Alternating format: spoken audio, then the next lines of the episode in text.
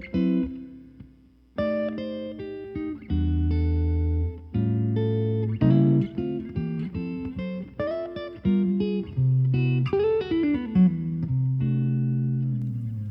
привет, как дела? Привет, Саш, нормально, нормально. Вот э, подступают новогодние праздники, сходил тут на корпоратив, повеселился. И как корпоратив прошел? Ну, слушай, замечательно. Ну, как бы ребята съезд... Э, съехались, которых давно не видели. И как будто бы такая атмосфера была разряжающая, и такое ощущение, что даже не 22 год на дворе. А как... Интересно, вот в 22 году вообще как на корпоративах? О чем говорят? Как веселиться? А, эм, к концу года веселиться как-то совсем уже стало, ну, мне по ощущениям не стыдно. Вот я помню там февраль, март, апрель и, наверное, даже май. И там было тяжеловато. То есть ты такой, так, сейчас я, значит, выдохну немножко как-то, развеюсь, повеселюсь, там в, в ресторанчик схожу, что-нибудь такое. Вот. А, но при этом отовсюду из всех источников что-то про Бучу, что-то про другие города доносится, и ты такой, так, там же, ну, там умирают люди, а ты такой, м-м, в рестик пойду как-нибудь так и вот, вот, вот это раз, различие того фона, который вот новостной идет, и того, что ты как будто бы вынужден по-прежнему продолжать жить свою жизнь, вот эта разница какая-то эмоциональная, она, конечно, очень сильно напряженная была. Вот. А, но сейчас уже полегче. Сейчас уже полегче, и ну, ребята тоже как-то все, кажется, подразвеялись. Вот.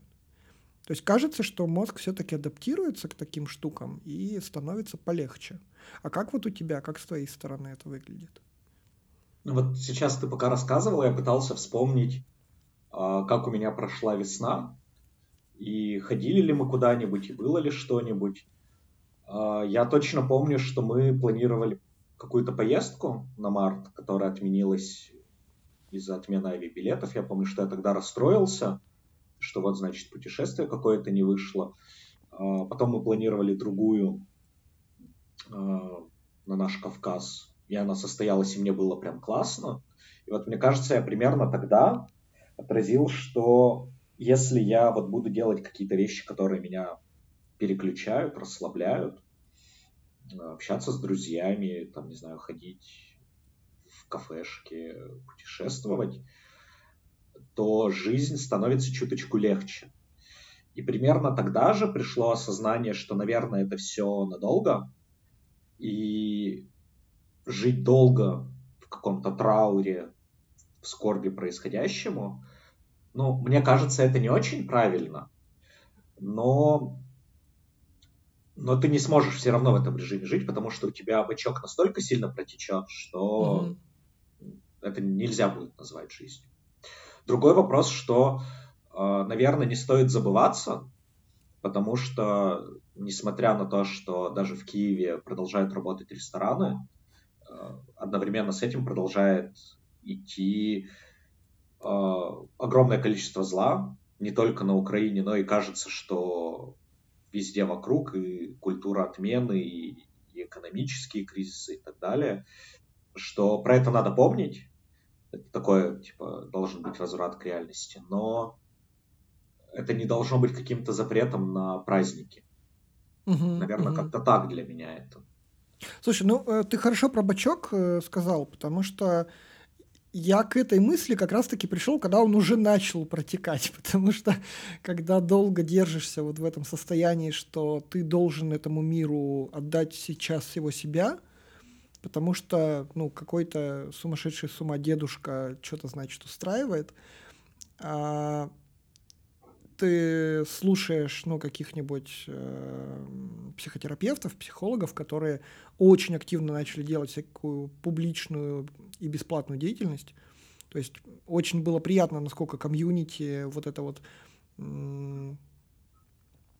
стало помогать всем и вся, как бы вне зависимости вообще от там принесет это заработок или нет. И огромное спасибо большому числу э, ребят, которые помогали людям в этом плане, ну, с психикой.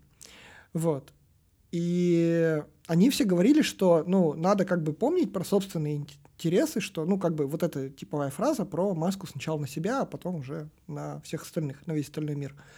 И я точно помню, что первые месяцы я слышал эту фразу, я такой, ну не, ну вы не понимаете, ну не, ну это другое. Вот сейчас надо включаться, потому что это жесть. Типа, ну, то есть как, как, как бы каждую минуту думскроллинга «Медузы», вот этого онлайна про войну, а, он как будто давал тебе сколько-то очков, что ты сопереживаешь, ты сочувствующий, значит, ты не часть этого зла, который отправляет ракеты но как бы несколько месяцев жизни в таком режиме, а, а, они в какой-то момент привели кукуху к такому состоянию, что ты такой, так, надо что-то делать, а что делать? А, точно, надо же вспомнить сначала про себя, точно, я же ничего не должен этому миру. Вот. И, то есть, как бы сначала эта фраза как-то всерьез не воспринималась, а потом ты начинаешь всерьез про это думать, и действительно пытаться заботиться. И вот здесь, когда ты начинаешь помнить про собственную субъектность, про то, что ты, э, не знаю, не отправляешь физически бомбы, не кидаешь их в других людей э, напрямую, да, и ты начинаешь просто такой, так, а что я хочу-то? Блин, а я хочу позавтракать в эспрессо сизон. Капец, вот люблю я выходные так начать. И ты такой, ну, на, наверное, я могу себе это позволить все-таки. И так потихоньку-потихоньку ты начинаешь обратно адаптироваться, просто в попытке помнить про свои собственные интересы. Ну, то есть, действительно, эта мысль, она не так легко принимается, как э, может кому-то казаться, потому что очень тяжело отступиться от этого и сказать, э, нет, я все-таки не буду дум скроллить, потому что сразу начинается ощущение, как будто бы ты тогда что-то разделяешь, ну, какие-то взгляды, которые говорят про убийство других людей. Я сейчас тебя пока слушал, э, вспомнил, у меня почему-то вот всплыла в голове вот эта мысль про то, что есть три биологических реакции на опасность, на стресс. Это бей, беги и притворись мертвым. И вот mm-hmm. скроллинг это как будто бы выбор притвориться мертвым, что ты такой, ты ничего не делаешь, ну, как бы ты не можешь сделать, и поэтому ты выбираешь замереть и пальчиком большим по телефону делать вверх-вниз чтобы обновить страничку. Вот. И потом в какой-то момент ты такой, а что, когда выходить-то вроде опасность не ушла, и вот из спячки выпадаешь. Мне вспомнился еще один момент, а, когда мы с тобой были в походе этим летом, про шутку, когда мы были на горе, Значит, мы видим соседнюю гору, мы не будем называть название, потому что, кажется, это сейчас уголовное преступление. Мы знаем, что там есть ча- часть э, военная, которая умеет запускать ракеты. И мы шутим такие, а что мы будем делать, если мы сейчас смотрим на эту гору, а оттуда ракеты взлетают?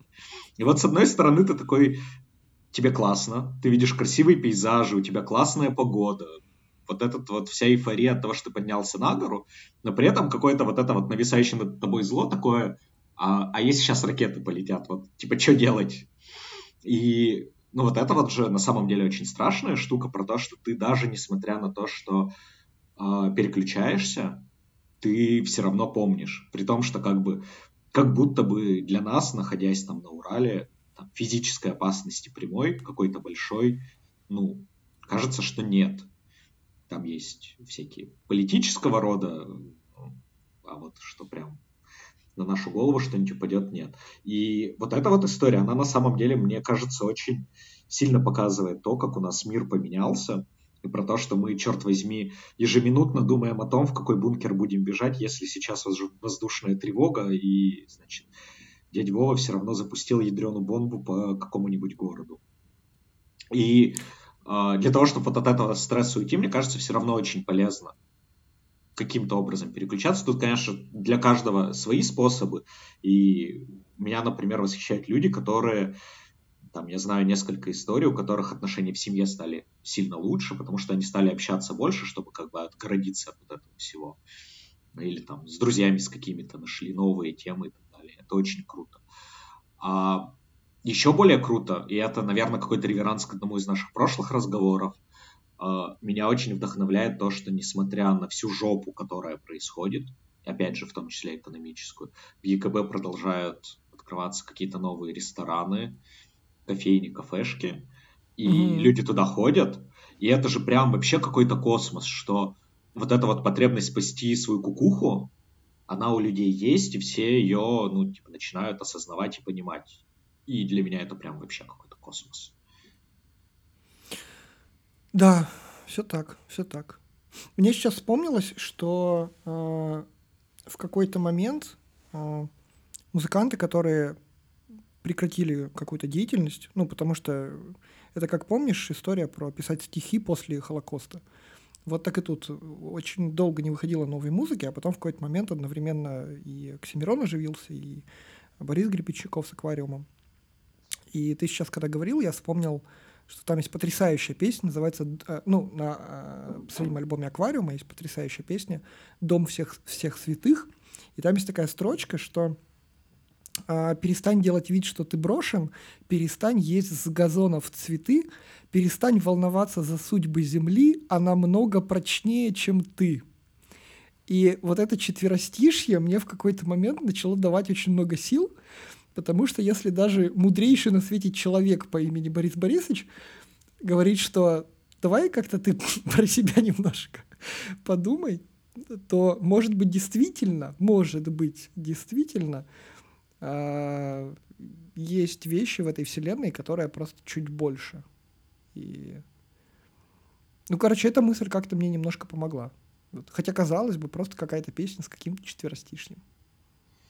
Uh, у меня очень сильное осознание того, что вот про масштабы и про то, что что-то будет продолжаться вне зависимости от того, как дела обстоят сейчас, случилось уже в помянутой мной вот поездке, когда мы в Осетию ездили весной в мае, когда мы были в Беслане, в той самой школе, где захватили заложников, там, конечно, ужасающая атмосфера. А, и я буквально там за некоторое время до этой поездки посмотрел фильм «Дудя», где как бы все очень сильно нагнетается и рассказывается, как произошло. А, и вот мы находимся там, там реально накатывают слезы на глаза, просто вот вспоминая, что происходило, и для города это mm-hmm. какая-то большая катастрофа. И в этот момент я вижу, что через двор школы проходит девушка, которая просто сокращает путь, и она идет с какими-то сумками из магазина к себе домой. И как бы, да, вот здесь произошла самая большая трагедия в истории нашей страны до 22 года. Ну, новой России, я имею в виду. Владимир Владимирович смог превзойти не знаю, себя или бы. нет, хотя казалось бы, да, что может быть хуже. И она идет, и для нее это просто какая-то какое-то здание, ну, какой-то памятник. Да, это была большая трагедия, но теперь она здесь сокращает путь, чтобы покупочки домой донести. И то, что вот даже на самой выжженной земле вот какие-то вот травинки прорастают, и жизнь все равно продолжается, и про то, что, ну, типа, она может тоже стоять здесь и плакать, а может прийти домой и приготовить вкусный обед.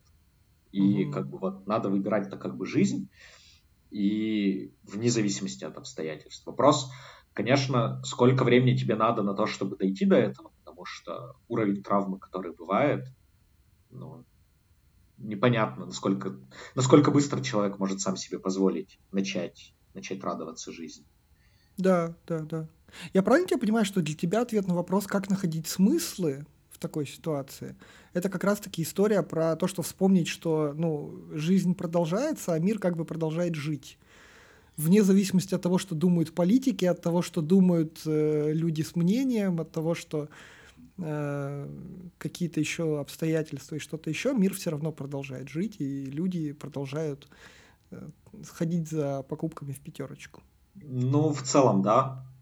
Эм, раз уж мы начали цитировать музыкантов, а, у меня, конечно, не Борис Гребенщиков, но не повезло Картрайту, у меня лишь временные трудности. Но как бы, блин, пока мы живы, надо трудности преодолеть и делать что-то дальше.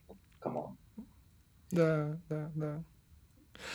Слушай, ты вот упоминал про э, то, что нас на Урале ничего не коснется с точки зрения там каких-нибудь падающих бомб, и полностью это разделяю, но есть же черные воронки, а есть же бутылки шампанского в чьей-нибудь заднице. Вот э, как найти силы, как найти смыслы в ситуации, когда ты, ну, не, не, не про сочувствие сейчас, да, речь, а когда, ну, атмосфера вокруг как бы говорит тебе, что все может поменяться в, любой момент, и ты можешь потерять денег, ты можешь потерять работу, ты можешь э, оказаться в ситуации, в которой ты не хотел бы оказываться. Как ты для себя э, отвечаешь? Ну, потому что мы же не первый год живем в этой стране, да? То есть, э, ну, и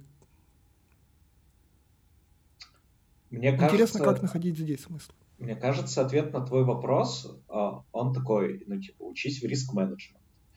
А, я попробую раскрыть эту мысль. Если ты понимаешь, что тебя могут уволить с работы за твои взгляды, ну, сделаешь как бы, типа, или найди вторую работу, чтобы потеря первой для тебя не была критичной, или возьми и сам уйди да, и причем, когда, ну, я там слышу примеры, если все перестанут быть учителями, кто будет учить, ну, come on, стань репетитором, если ты врач, уйди в частную клинику, займись частной практикой и так далее. Короче, ну, типа, варианты есть.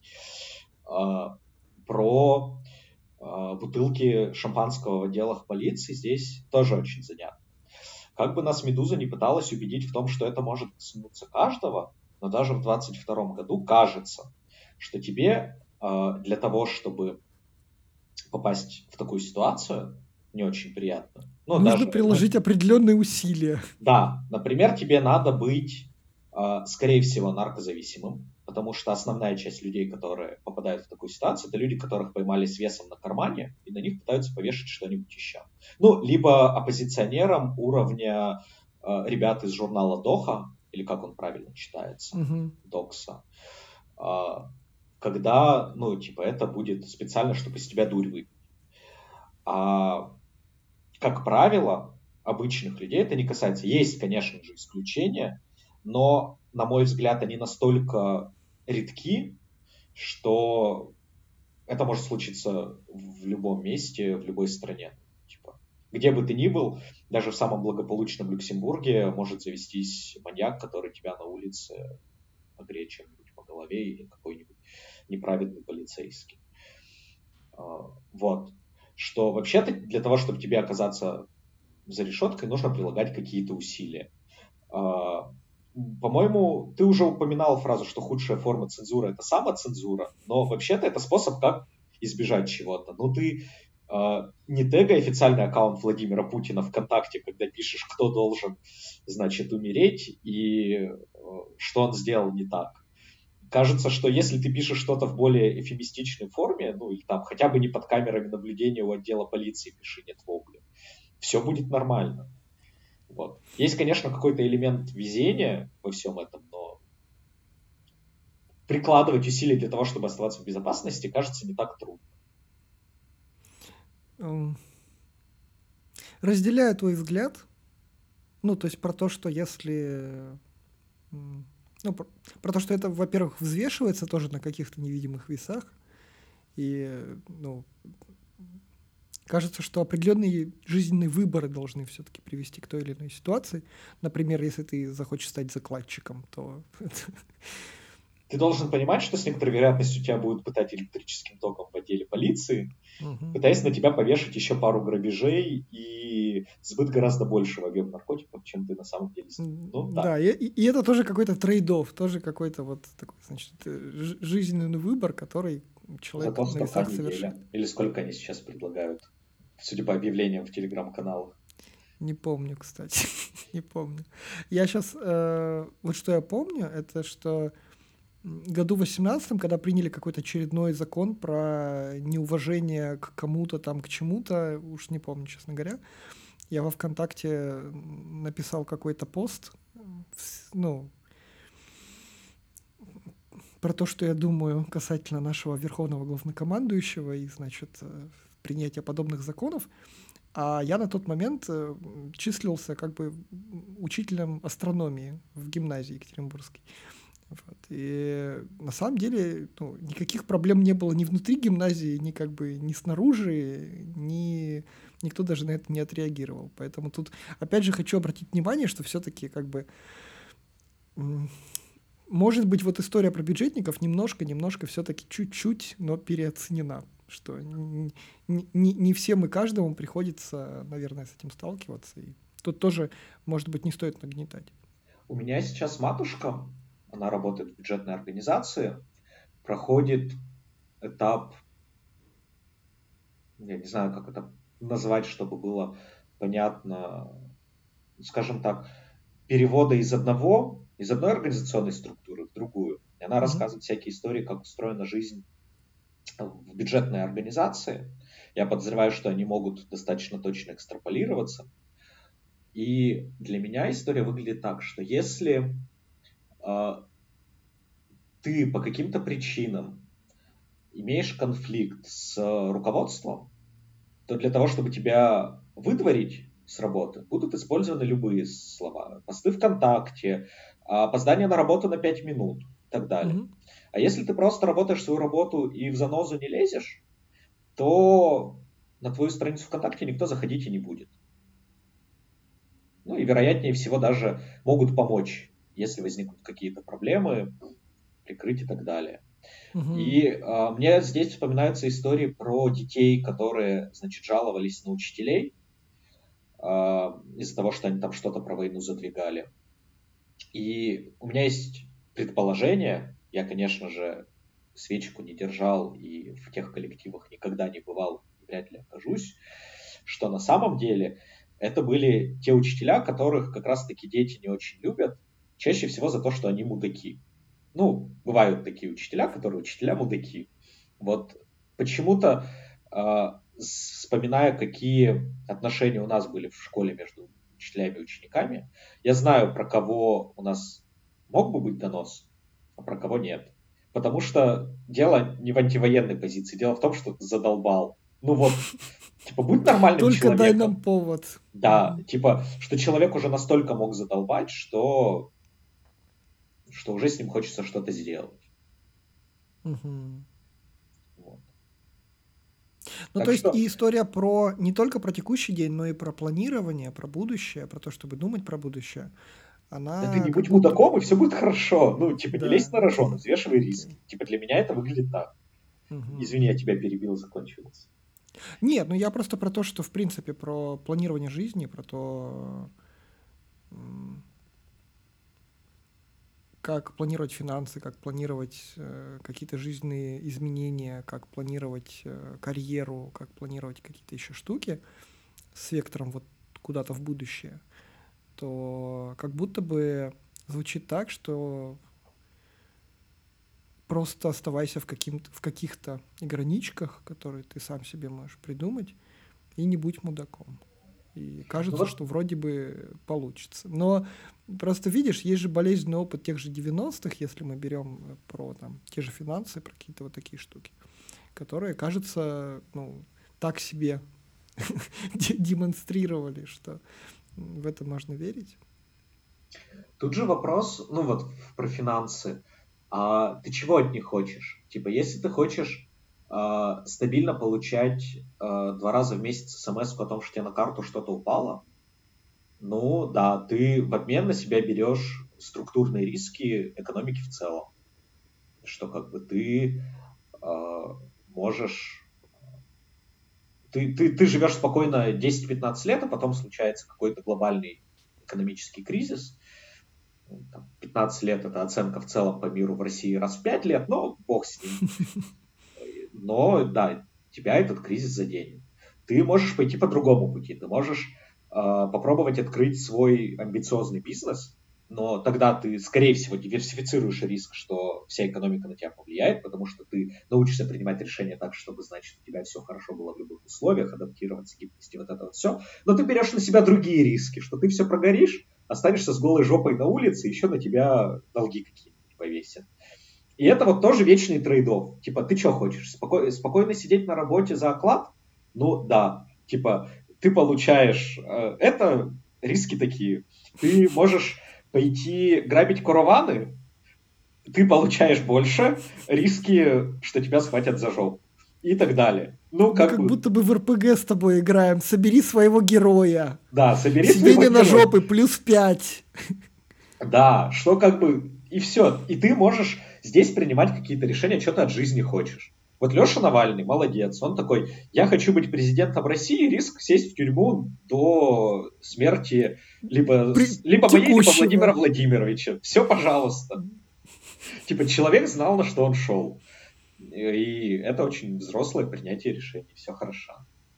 Вот если бы про каждый жизненный выбор был такой набор, набор pros and cons, и можно было бы так чекать просто и смотреть, что тебе по душе-то ближе.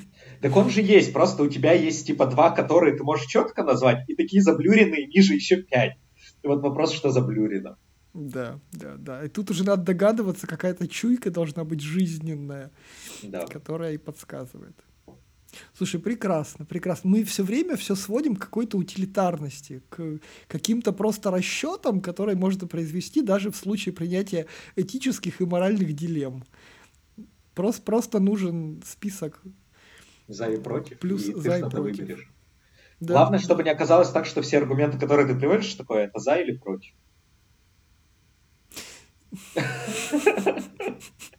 Чтобы ты понимал, а это как бы прос или конс, или, или вообще что-то третье. Да. Вдруг да, это не да. бинарная система. Да. Интересно, ну, это, нас это спектр... слово не бинарно. Ладно. Спектр, ты же вообще ну, не, не забывай, что э, как это, дифракция света запрещена на территории Российской Федерации, да? Да, Окей, окей. И возвращаясь к исходной теме, ты же как бы тоже, ну, типа, ты можешь сидеть, и это опять же вот этот вот трейдов. Ты можешь сидеть, э, скорбеть, быть хорошим человеком, потому что у тебя душа болит за каждого пострадавшего э, в этих неправедных событиях. Э, но как бы в момент ты получаешь протекающую куку. Можешь стараться жить нормально, но в какой-то момент к тебе придет человек и скажет, а что за праздник-то во время войны? угу. или во время чумы. И, и все. А в остальном вообще-то жизнь продолжается.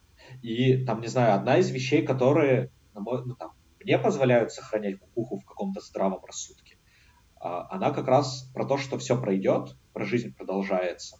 В какой-то момент ко мне пришло осознание, что статистически я умру позже, чем э, Владимир Владимирович и весь Совет Безопасности Российской Федерации.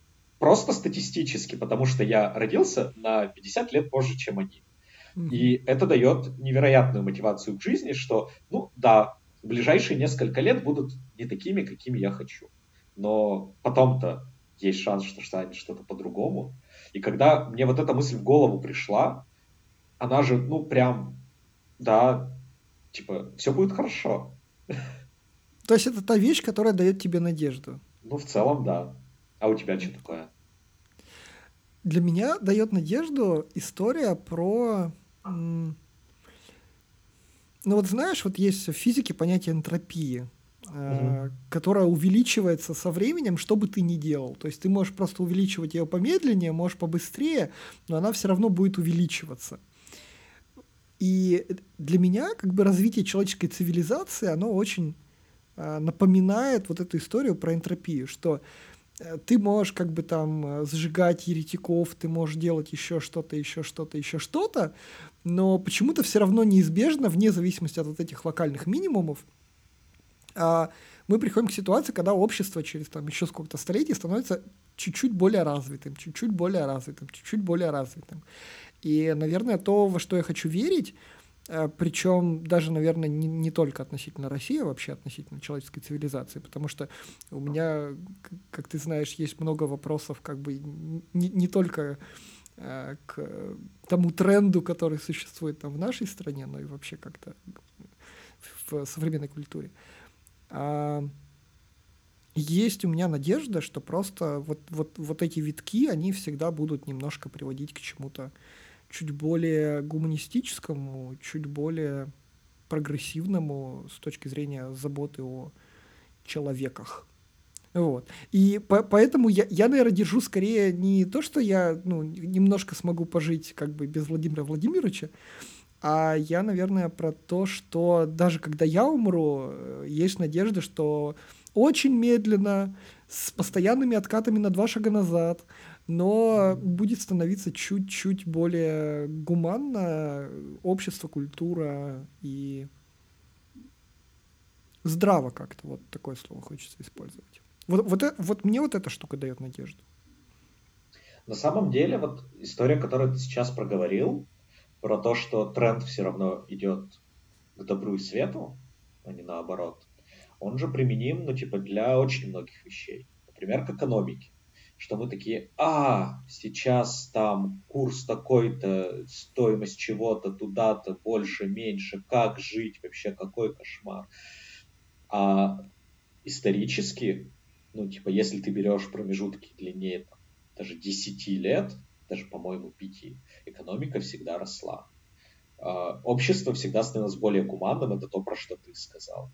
Угу. В конце концов, не, не было войны, которая была бы вечной.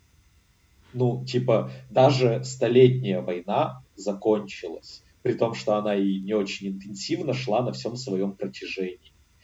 Что все дерьмо оно в какой-то момент заканчивается. И э, не знаю, должна ли быть здесь аналогия с тем, что я сказал ранее, что что-то закончится, но кажется, что ты на самом деле как-то смог обобщить мои слова про то, что в целом все идет к лучшему, даже если сейчас не очень. И, возможно, вот то, с чего мы начали, что сходить с друзьями в кафешку, это как раз-таки способ пережить локальный минимум, чтобы выйти на восходящий тренд снова обратно. Ну, чтобы и своим маленьким трудом, во-первых, помогать э, выходить на этот положительный тренд, потому что если мы будем выбирать, э, ну, там, про э, замри, беги, вот это вот все, ну, те угу, механизмы реакции, выхода, да. да, да, да, да, да, то мы просто не, поможем делу. Вот. И кажется, что э, просто продолжать что-то делать, да, да, наверное, это ни, никому никак не поможет, и вообще, и все время приходят эти мысли, что это все бесполезно, и что завтра все превратится в труху опять.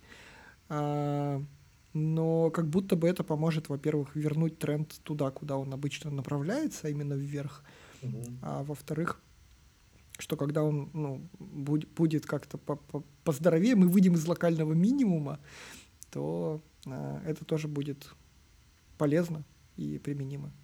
И все, все то, от, от чего мы сейчас там бьемся головой о стенку, ну, мы сможем биться как-то более продуктивно. Я сейчас подумал о том, что Э, есть такой прием, который очень часто советуют при принятии решений. Вот мы про pros and cons выписать поговорили. А есть прием про... Как, я, я его помню в варианте 20-20-20. А, есть, я подозреваю, разные цифры. Ну, типа, что ты будешь думать о своих переживаниях через 20 напомни, минут, напомни. Так, 20 так. дней и 20 лет. Угу. И если ты например, даже на 20 минут отвечаешь, что ну, херня какая-то, то уже как бы не переживай. Ну, через 20 минут, скорее всего, тоже что-то ты можешь не париться особо. Особенно учитывая, как сейчас быстро меняется ситуация, что, скорее всего, наши маленькие переживания о сегодняшних новостях через 20 дней прахом пойдут. Mm-hmm. Вот, а уж через 20 лет-то тем более. Так вот, я понимаю, что огромное количество событий, которые происходили в этом году, вот их я буду помнить. Угу. А что я там дум скроллил и Медуза писала в своем онлайне, я уже сейчас не помню, хотя я туда заходил перед началом нашего разговора. Угу. Так может быть и типа и не париться тогда, но тогда ты станешь плохим человеком, а надо все-таки иногда беспокоиться о том, чтобы мир стал лучше. Все время этот гребаный баланс, приходится его находить. Саш, спасибо тебе большое за вот эту завершающую очень хорошую мысль про то, что э, ну, я ее так услышал, что надо просто жизнь делать наполненной, чтобы эта наполненность, она запомнилась через 20 лет, а не то, о чем пишут с разных сторон. И, ну, например, можно наполнять тем, что помогать другим людям. И это тогда, может быть, даже все эти воспоминания про этот период, они будут не негативные от того переживания ужаса, который останется в сердечке, а они будут позитивными от, в том смысле, что какие-то люди будут благодарны тебе и, ну, короче, будет плюс, а не минус по, по итогу. Спасибо тебе. Спасибо. Прекрасно поболтали вообще. Давай, до следующей недели. Пока-пока. Пока-пока.